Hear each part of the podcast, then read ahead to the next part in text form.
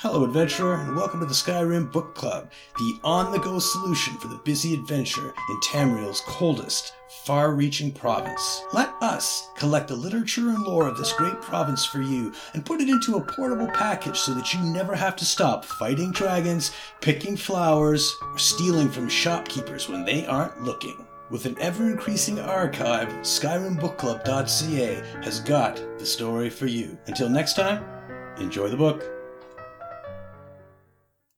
The Book of the Great Tree. Excerpts regarding the first tree of the Elden Grove. All things to the tree, from the tree, all things. Aeliad Prophecy. Let this be your first lesson. The roots of the first tree grasp all the ground on which you stand. When the rains and wind come, it will be the roots that hold you firm. Under the roots lies Nirn, and over her boughs shines Aetherius. She provides both floor and roof. You need no other shelter. Asra root grows along the banks of the slow-moving rivers. Pull it gently free of the mud and wrap the roots in a damp cloth. Thus the plant may be transported.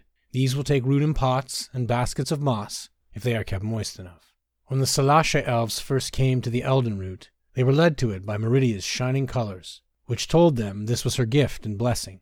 The tree's branches and roots are his hands, reaching at once into the Mundus and the overworld. On this, we built Mundus's greatest city, and prove ourselves her highest and most honored race. In the heat of the summer, shroud the leaves of the alocasia in silk. The fruit will grow larger and sweeter if the growing process is thus slowed. It is said Ephrae took its fallen fruit as tribute. The alomeria plant is related to this, but will not bear fruit. You may know it as water hyacinth.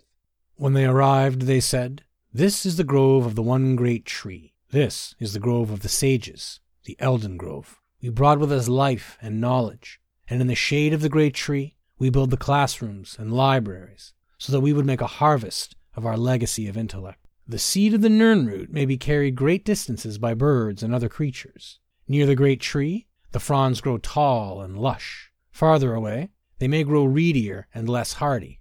Let this, likewise, be a lesson.